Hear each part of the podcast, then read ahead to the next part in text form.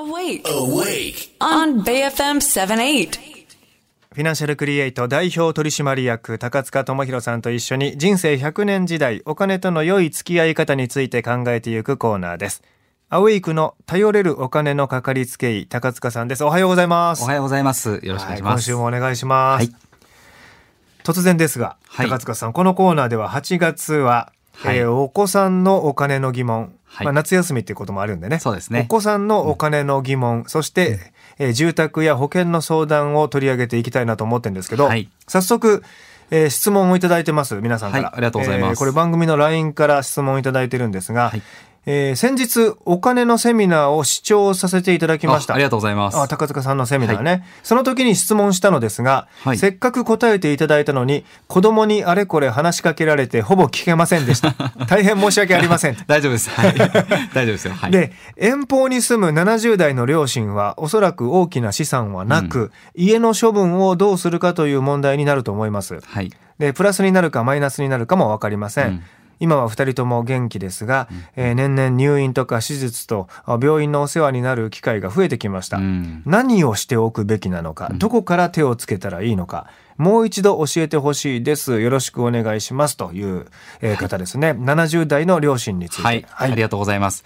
まずですね、あの、ご両親とお話し合いをする機会を作るのが、すごく大事になります。うん。で、結構ですね、この話し合う機会を作るっていうのが意外と難しかったりもするんですけど、うん。うん。もしあの、きちっとですね、お話し合いができたら、あの、やっといた方がいいことっていうのは、財産目録っていうんですけど、うん。どんな資産を持ってるのかっていうのを、まあ、まとめておくと、相続とか、後々、あの、資産を分けるってなった時にもそうですし、はい。あの、マイナスの資産だとしても、どういうふうに、あの、処理していくのかとかも、お話し合いがしやすくなると思いますので、うん。あの、万が一、例えばお父さんお母さんが、あの、まあ、認知症も含めてですね、判断がつかない状態になってしまったりとか、あの、なんかそういうのを分ける前にお亡くなりになってしまうと、何を持っているのかさえわからないので、それを探すところから始まっちゃうんですね。うんそれが一番大変なので、まあ、そこをやっとくだけでも、だいぶ楽になるかと思います。うーんなんかこう持ってても息子には知られたくないみたいなそう、結構あるんですよ。ありますもんね結構あります。そこだから話す機会を増やして、はいでお互いこうやっぱり伝えておかなきゃなという雰囲気を作らないと。そうですね、うん私たちの場合は、まあ結構70代のお客様もいらっしゃって、うん僕らから声掛けするんですよ。あの、お父さんお母さんで、結局お子さんたちには伝えないって人いるんですけど、うん。いや、伝えていかないと、後々、結局多分困りますよと。うん。うん例えば、弊社で運用に相談来た方でも、運用やるのはいいんですけど、例えばこの債券買って、これ債券買った後の、もしお父さんが万が一認知症になっちゃったら、誰が管理していくんですかっていうと、奥様だったりとか、きっとお子様に引き継いでいくことになると思うので、やっぱりちゃんと状況を伝えておいた方がいいですよっていうふうに、まあお話はしてます。まあそうすると、お父さんお母さんもやっぱり第三者がお話をすると、あ、そうかと聞いて、そういった機会を作ってくださることも多いんで、実は私あの、この親子と一緒に立ち会ったこと何回もあるんですよ。気まずい空気のとこもありましたし、仲いい親子もありましたけど、うんやっぱりでもお子さん側から親御さんに言ってほしいって言われて、は立ち会ったケースもあるんですけど結構そっちの方がやっぱり難しいあ気はしますね。うんまずお子さんがこう取り継いでもなかなかこういやいいって言われちゃったとか、あ。はい。ね今度一回会ってもらっていいですかって言われていいですよって予定をお伝えするんですけど親に断られちゃったとか、うん。やっぱりそういったケースも多いのかなと。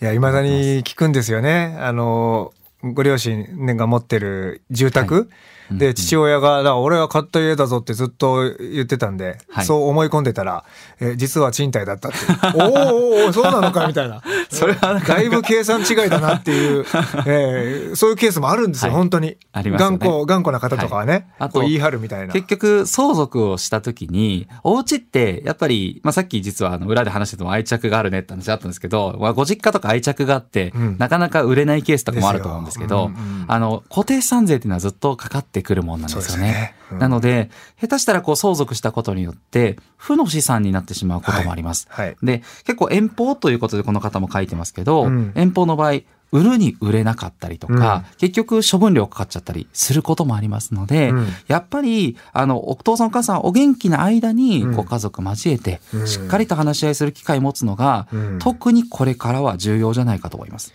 ね、なかなか話しづらい切り出しづらいことだったりもするんですけどそうなんですよ。ねえただ、まあ今、ちょうどそれこそ新 NISA も始まりますし、はいまあ私たちのセミナーとかやってても、こういった相談すごく増えてます。はいで、60代、70代の方がセミナーに来ることも増えてますので、うんやっぱり運用ってところは、70代の方にとっては年金がもう柱じゃないですか。うんあの、これから資産所得倍増計画ってうん岸田さん言っていて、うん物価上昇をやっぱりしていくんですよ。物価上昇していくのに、日本の年金は増えないですから、うん。高齢者の方にとっては物価上昇ってただただ辛い話なんですよ。うん。そういった意味では高齢者の方も運用って本当にマストになってくると思うので、うん。お金のことについて考える機会が増えてくる分、そういったことで声はかけやすくなってくるかと思います。まあ、それで言うと不動産についてもね、はい。これ上がっていく見込みのある不動産資産と、はい。そうじゃないものを見極めるっていうのも大事だと思うしこれ難しいですね。はい。や上がっていくものであれば、い。物価とともにねえー上がっていく価値の上がっていく不動産だとすれば、はい。持っておきたいけれども、はい。例えば高齢になってくると現金化して使えるようにっていうタイミングもあるから、はい。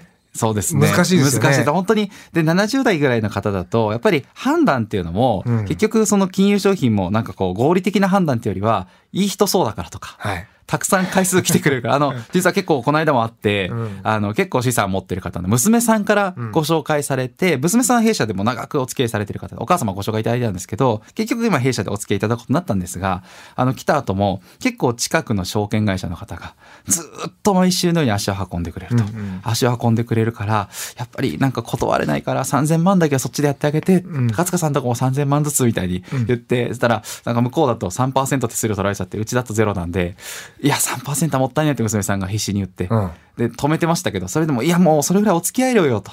お母さんやっぱり言っちゃうから。